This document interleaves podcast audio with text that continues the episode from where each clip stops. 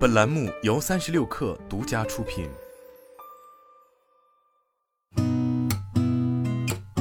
8点1刻，听互联网圈的新鲜事儿。今天是2023年1月6号，星期五，早上好，我是金盛。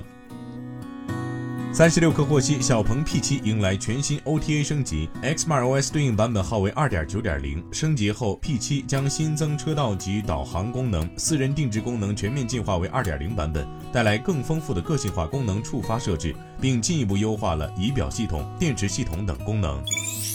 国家林草局、国家发改委、财政部日前联合印发《加快油茶产业发展3年行动方案（2023至2025年）》，明确目标为3年新增油茶种植1917万亩，改造低产林1275.9万亩，确保到2025年全国油茶种植面积达到9000万亩以上，茶油产能达到200万吨。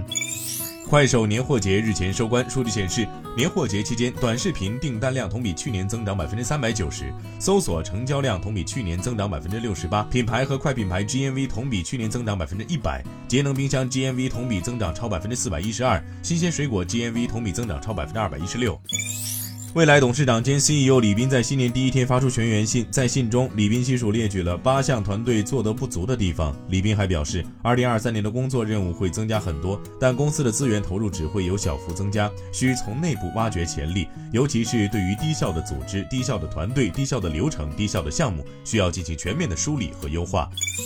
据报道，亚马逊 CEO 安迪·贾西证实，该公司计划在去年11月宣布和今天媒体爆出的裁员中裁撤略多于 1.8 万个岗位，将从1月8号起与受裁员影响的员工沟通。贾西表示，有多个团队受到影响，但大部分裁员涉及亚马逊商店与人员、体验和技术部门。